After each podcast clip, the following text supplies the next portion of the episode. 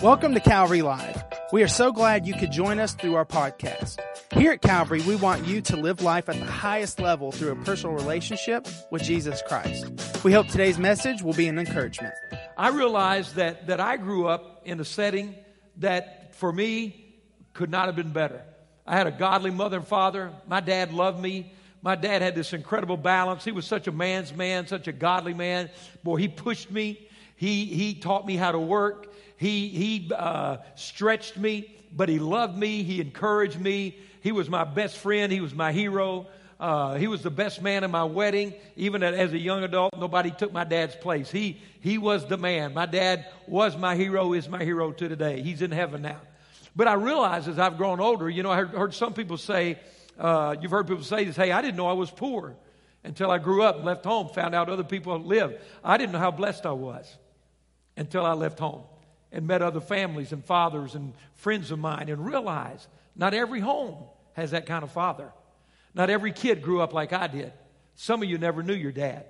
Some of you, when I say father, it's a really negative connotation.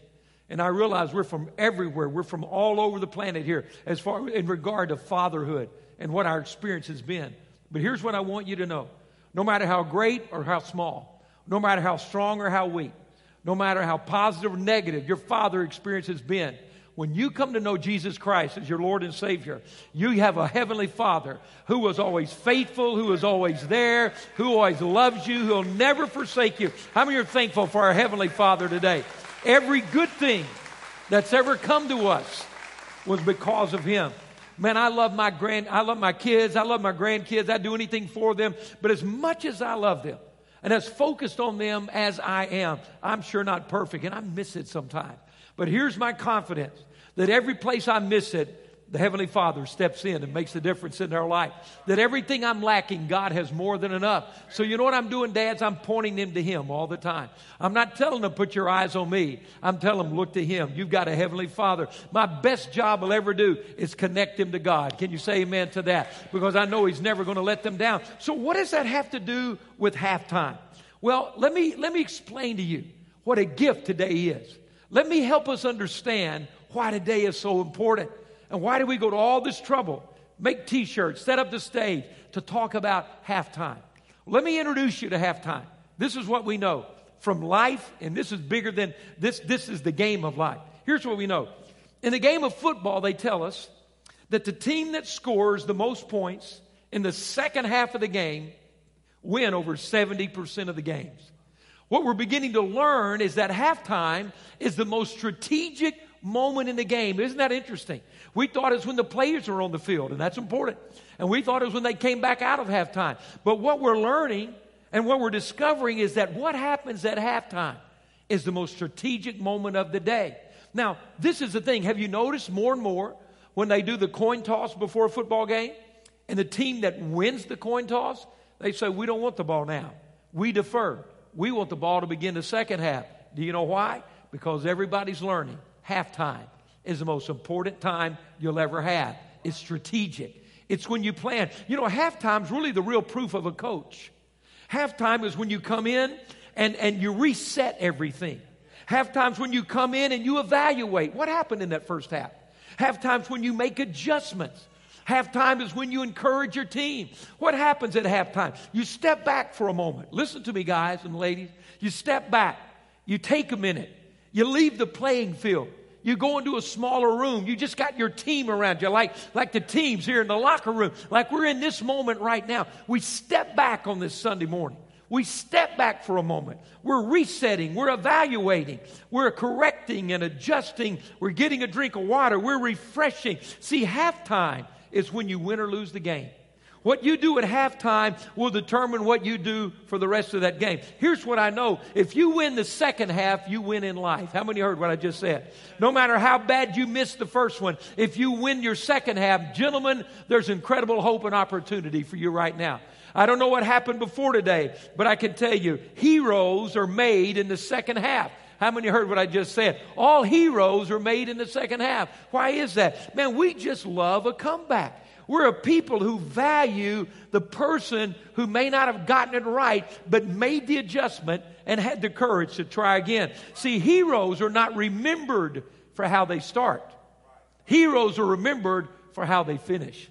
See, Ecclesiastes chapter seven, even God says the same thing. Look at this. The end of a matter is better than its beginning. That's what God says. The end of a matter is better than its beginning. Can I give you some encouragement today? You may have blown it in the first half of your life. You may have blown it in your first attempt. You may have made some mistakes and fallen on your face and made choices you wish you'd never made, but I have some good news for you today. Today's halftime in your life. Today we walk in this room and we say, you know what? I'm going to refocus. I'm going to reset. I'm not giving up on my life, my hopes, or my dreams.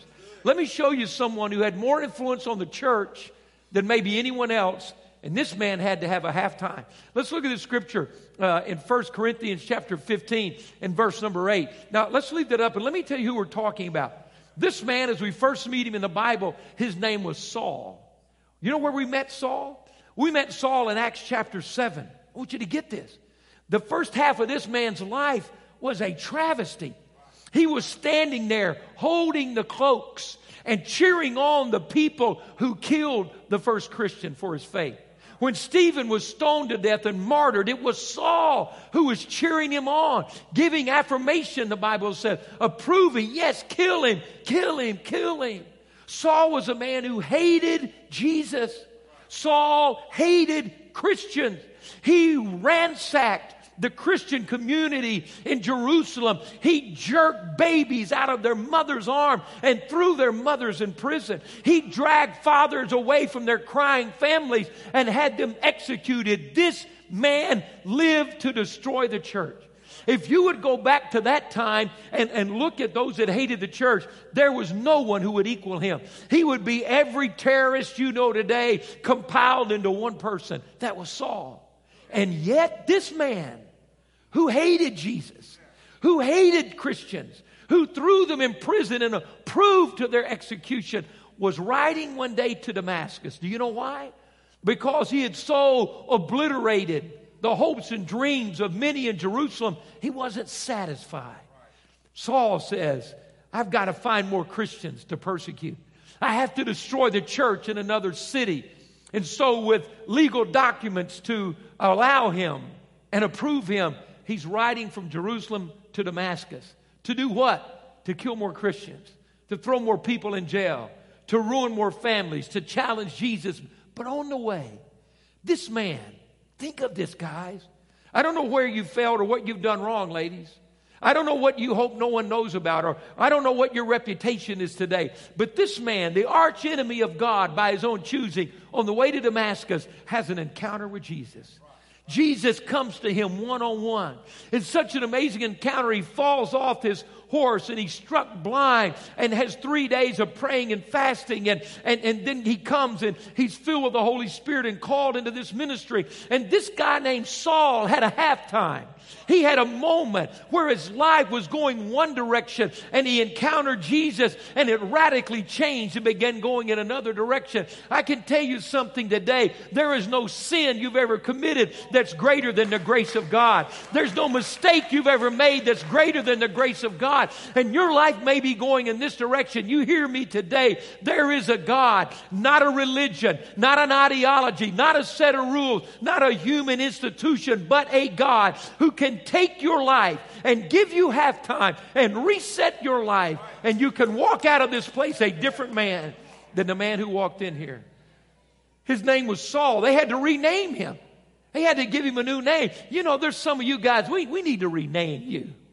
Come on, you're so radically different than who you were. Come on, can, can somebody say amen? You, you know some of you, you, you know some of you, they used to call you Slick Willie. You know what I'm talking about. You, you, you, you, know, who, you know who you are. You know, you had your juice going, didn't you? You, you know those Slick Willie.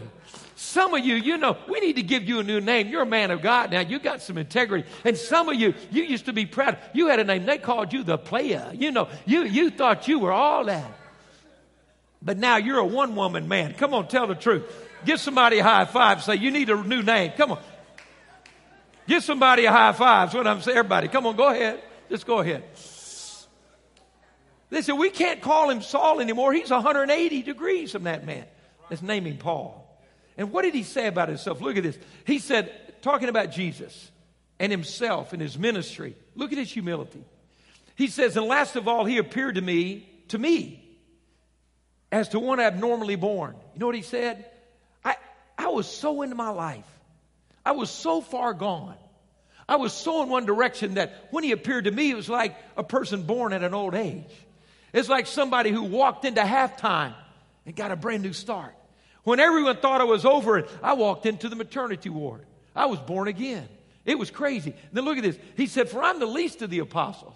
I do not even deserve to be called an apostle because I persecuted the church of God. But I love this verse. Look at this. But by the grace of God. Come on, someone say, thank God. But by the grace of God. See, listen, when I talk about halftime, I'm not going to, and man, I believe in Christian counseling. We have, we have some in our church. We have some great Christian counselors. But what I'm talking about today is, is I'm not bringing you in and laying down talking about what you did as a kid. I'm introducing you to God, to grace, to grace. It's not a human institution. In fact, if we had a name over this locker room, come on, we're in halftime today. Let's call this the Grace House. Come on, what can you say? We walked into grace today. And what we're reading, but by the grace of God, what did he say? By the grace of God, I am what I am. And this grace to me was not without effect. Come on, look at this. No, I worked harder than all of them. Can I tell you, there's some crazy teaching on grace today. Somebody needs to tell you the truth. I, nobody loves grace more than this man. How many hear what I'm saying? We are what we are by the grace of God. Unearned favor. How many are thankful you have grace that you didn't earn? Jesus paid for on the cross. But listen, look what he says. I am what I am by the grace of God, and this grace to me was not without effect. If the only thing you get out of grace is I get forgiven every time I've sinned, you don't know what grace is all about. Because grace will not only forgive you, grace will transform you. Grace will take you where you are and take you where you've never been. Anybody hear me today? Grace is not your license to sin. It's your opportunity to have a halftime. He said, I had grace, but it made me a different man. So look at this. I I am what I am, he says, by the grace of God. But it was not, but to me was not without effect. I worked harder than all of them. But look at this key. Come on, you got to get this. But not I, but the grace of God that was in me. Do you know why you and I can walk in halftime one man and walk out another man? Not because we had a new idea, not because we got a great halftime speech, not because we tried harder, hold our jaw right, did this, did that. It's because God walked inside your life. We are who we are by the grace of God. He said, it's not me, it's the grace of God working in me. And then he says, whether then it is I or they, this is what we preach. This is what we believe. You know what we find out in life? It's about what you do at halftime. It's about what you do with that opportunity when, when God steps in your life. And can I give you some good news today, ladies and gentlemen? Listen to me, guys. It's never too late to have a halftime in your life. It's never too late to have halftime. Oh, Pastor, you don't know what I've done. Recently, I was in a conversation with a man. See, I don't just talk about Jesus standing up here. I talk about Jesus wherever I go. Can somebody say amen to that? Christianity is not one day a week for me. It's a lifestyle. Anybody else with me on that? My love for Jesus doesn't pick up when I come in the door, huh? And I leave him when I go out. Hey, see, some people think church is a Jesus library. Now, some of you don't know what a library is anymore. I know it's all digital now. Let me tell you about an old building. See, some of you think Jesus is, the church is a Jesus library. You check the book out when you come in, and you put it back before you leave. Come on. See, some people don't have a, Jesus, a Sunday Jesus. How many have a real Jesus? Uh, seven-day-a-week Jesus. Anybody got that kind? So so, so when we, we begin to see what he's doing, we, we have this halftime moment. We have this experience, this opportunity, and God radically changes us. And some people say, well, you know, it's too late for me. Listen, the conversation I had with this man, he said, Pastor, I want to be saved. I regret my life. I, I, I want something to change. He said, but Pastor, it's too late. I said, what do you mean it's too late? He said, I'm too old. I don't have time to go back to every person I offended, to everything I did wrong, and go make that right. I said, sir, you don't understand Jesus.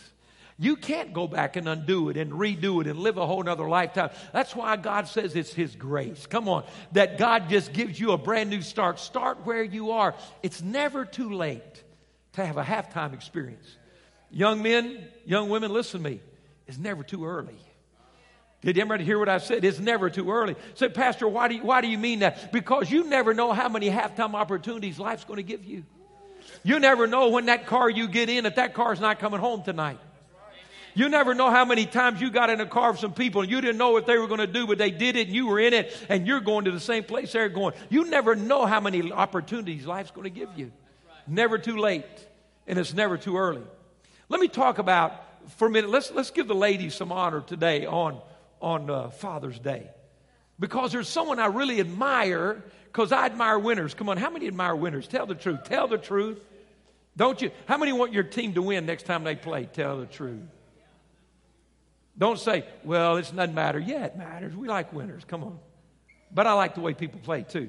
So let me tell you about a winner. This individual is the most winning coach in the history of Division I basketball. The most uh, of, of top top level, not Division I, but N C double A basketball. Greatest winner of all time in basketball. Head coach. You think it's John Wooden at U C L A, isn't it? No, it's a lady, Pat Summitt, who was the head basketball coach, ladies coach, University of Tennessee. Pat Summitt won one thousand ninety-eight games in her career. Pat Summitt, the most prolific head coach in basketball, is a lady. Come on, give it up for the ladies. Come on. But here's this thing that not many people knew about Pat Summitt. She had a secret. And it was all about halftime. And as their teams won so many games and people began to ask them, they began to discover that Pat Summitt knew something about halftime long before anybody else ever did.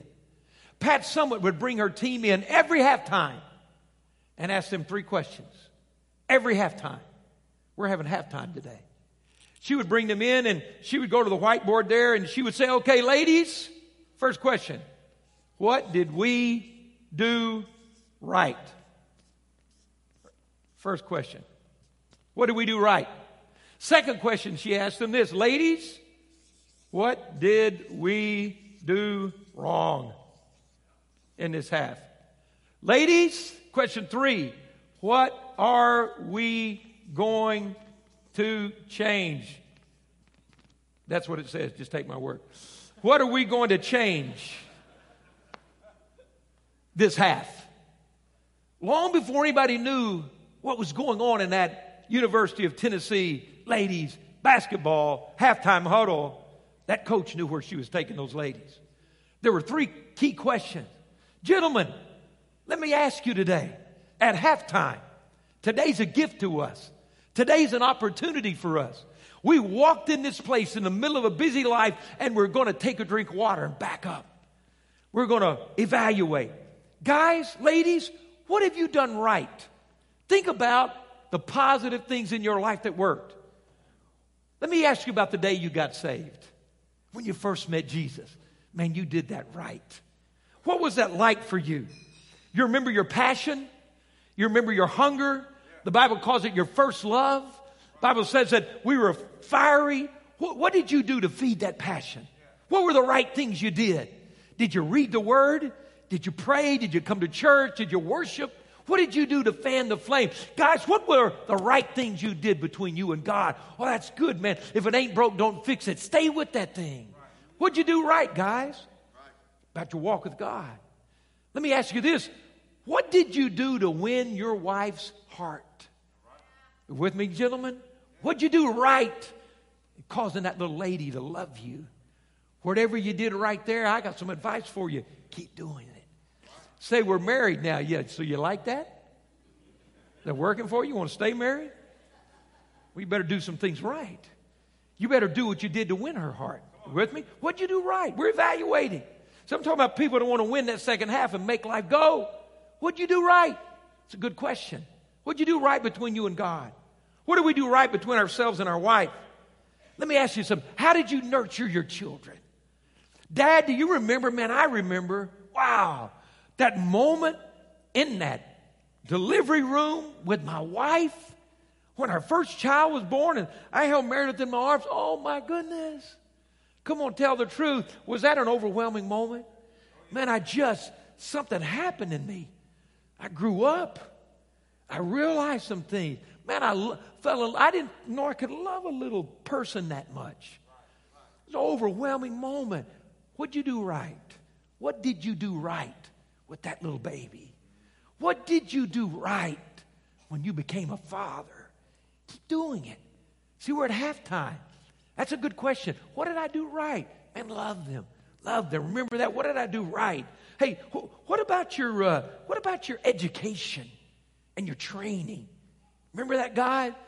Remember when you you'd, you'd work and, and you'd work a job and go to school? Why? Because you had a dream. You were reaching. You, you said, "I know what I can do."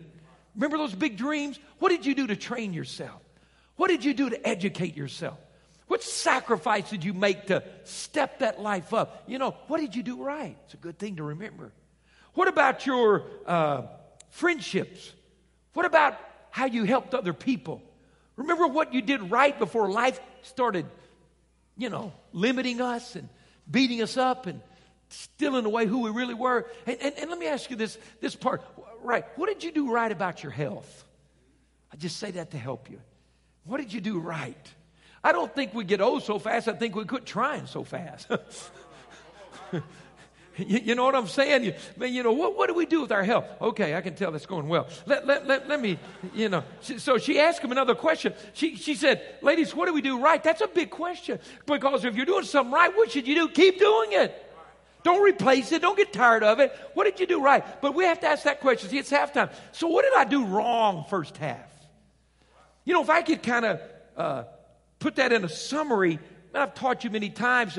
I, I'm a bottom line thinker. I want you to, to, to make life clear and make good decisions. And I've told you that God works in connections. And where does Satan work? He works in the gap. See, so what did I do wrong? What caused there to be a gap between God and me? That's, that's bad. That's wrong. Are you with me? What caused that relationship to drift? What created the gap between me and God? Pastor, what's so bad with a gap? Because gaps are always filled in with something you don't choose. Every time a gap creates in our life, Satan steps in that gap. See, every time you think, well, I didn't do anything wrong, but we might not have done something right. The gap creates opportunities for Satan. So what was, what are the things I did wrong? What created the gap between me and God? Huh? What created the drift between you and your spouse? Huh? What, what, did I, what did I do wrong? What mistake did I make? What bad choice did I make? What did I give up on? What did I give into? What negative relationships have I become part of? Well, how did I become careless? What am I neglecting? See, I need to ask myself not only what I did right, I got to be honest, did I do something wrong here? Are you with me in life? We're having halftime here. We, we hit pause. We're having a Father's Day. I'm going to tell you, before we leave here, you're going to be so proud you're a man, so proud you're a father, so excited about life, but I want to get you there. How many can say amen to that? See, see, we're having a moment that Satan doesn't want us to have. We, he's outside. He's not on the team. He don't have the jersey. He, we security kept him out. We're here doing something, exposing his plan and telling what, what God's going to do in your life. So I'm honest enough to say, man, I blew it on some things. But I'm not going to stay there. Because the last question is, what do I change? See, listen to me. Listen. This is the gift of halftime. Because we stop, not with what we did wrong. See, but what am I going to change? See, this is, remember what we read about Paul? What did he say? He said, he said, I am what I am by what the grace of God. Listen. And then he said, it's really not me. It's his grace operating in me. Can I tell you, real change never comes until God steps in with you. And he's waiting right now. He's eager right now. See, we get frustrated. And then we make excuses and say, I can't change. You're right, but God can change you. It's too late for me. No, it's never too late for God. See, you can die and he'll raise you from the dead. You can't tell God it's too late. How many heard what I just said? Too late's not in his dictionary. He is always able.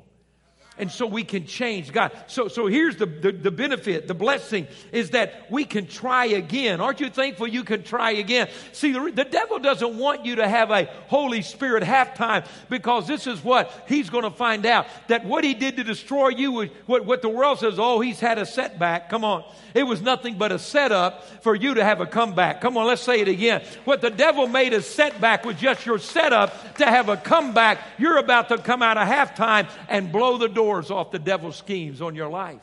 See, we can change. How many, how many can say, thank God, say, I can change? Come on, let's say it. I can change. That's the beauty. Now, here's the deal. We're talking about halftime. We're in the middle of a contest. We have an opponent. This isn't a game to play. It's life. Pastor, what's my opponent? What, what am I facing? What's the challenge? Well, guys, if I can be perfectly honest with you, and ladies that are here today, we're facing the strategy of hell in our culture today. Are you listening to me? The strategy of hell in our culture. And what we're facing is culture trying to operate, listen to me, in the void of authentic manhood. Our opponent today is the void of authentic manhood. And in place of that, listen closely. Hear what I'm saying. I told our nine o'clock uh, congregation, listen to me. Listen, when I'm preaching, you don't have to go home and go, what do you think he was saying? I'm telling you straight up. Everybody with me? I'm, I'm not going to, if I want to say something, I'll say it. I'm not going to try to say it, and you have to go figure it out. If I say it, I said it. I meant it. You don't have to go figure it out. It's not that hard with me, okay? So I'm going to say a couple of things that, that if you've got your politically correct filter on, you, you're going to squirm. I'm going to say some things, if you are listening to culture more than you're listening to the Holy Spirit, you're going to have to do a Selah moment and think through with me. Come on, stay with me. But I want to help you for a moment. And I want to, I want you to hear what I say and not what I don't say. Don't let somebody talk for us or for me. So what happens? What's this void of authentic manhood? I'm not going to take long with this, but we need to see the strategy. What the devil is doing is creating extremes.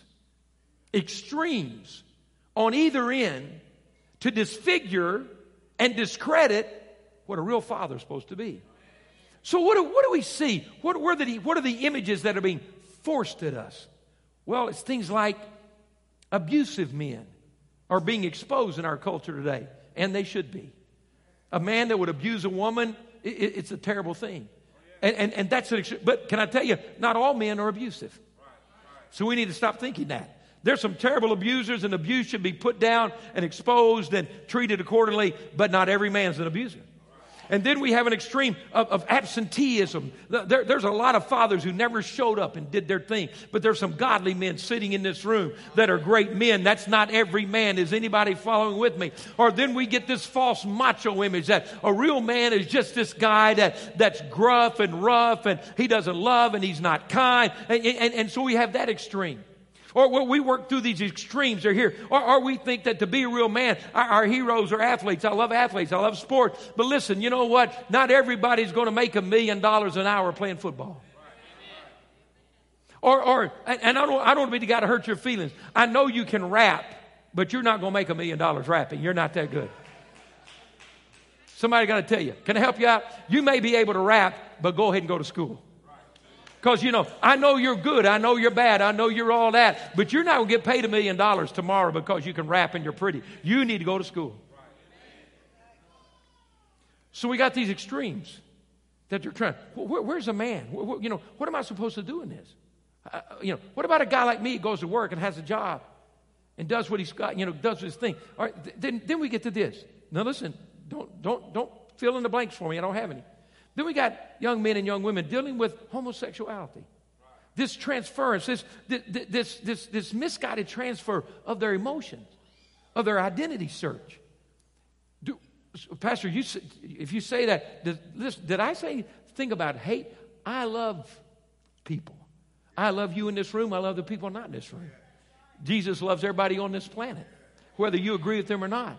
To disagree with you doesn't mean I hate you. What a silly thing, but that's what we're told. I can't say I disagree because if I disagree, hey, no, I love you. Would a homosexual be welcome to this church? Absolutely. And we would preach the gospel to everybody the same.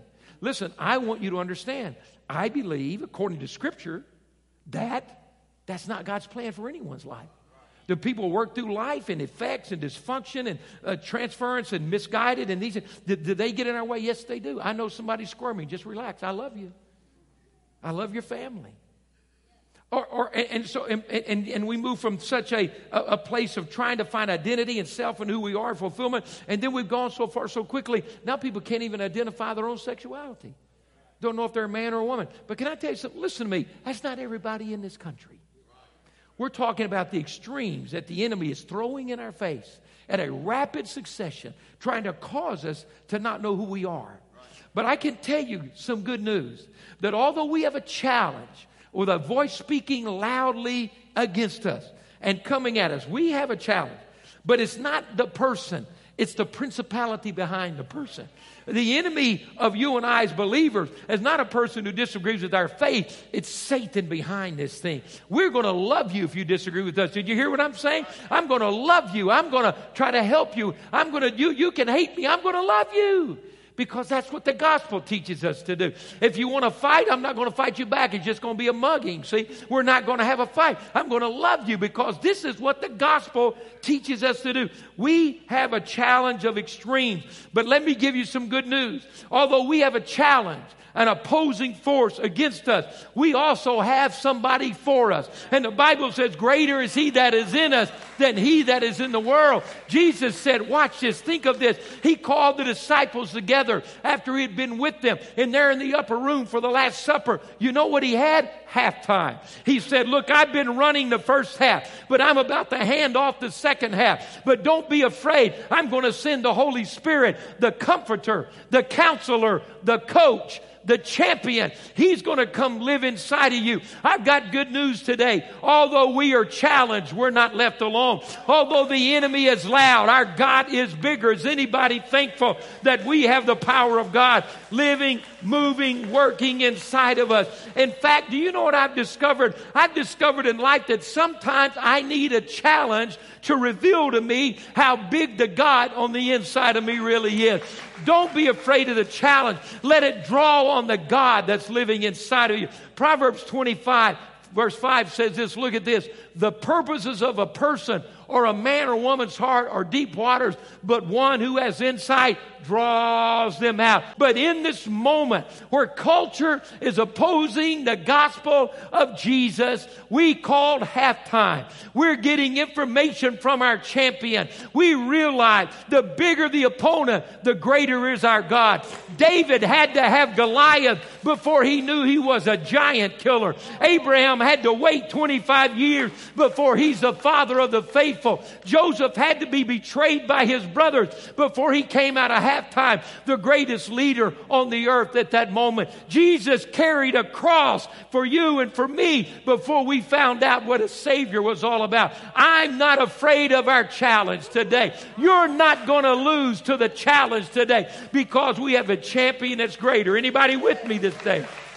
Thank God for halftime, for the God who is with us and faithful and mighty. In fact, do you know who you are? You're the hero in the plan of God. You're the answer for this culture that we're living in. God is going to raise you up in this most important moment that we've ever had. It's halftime, but it's about time for us to get out of this halftime and go back and play that game.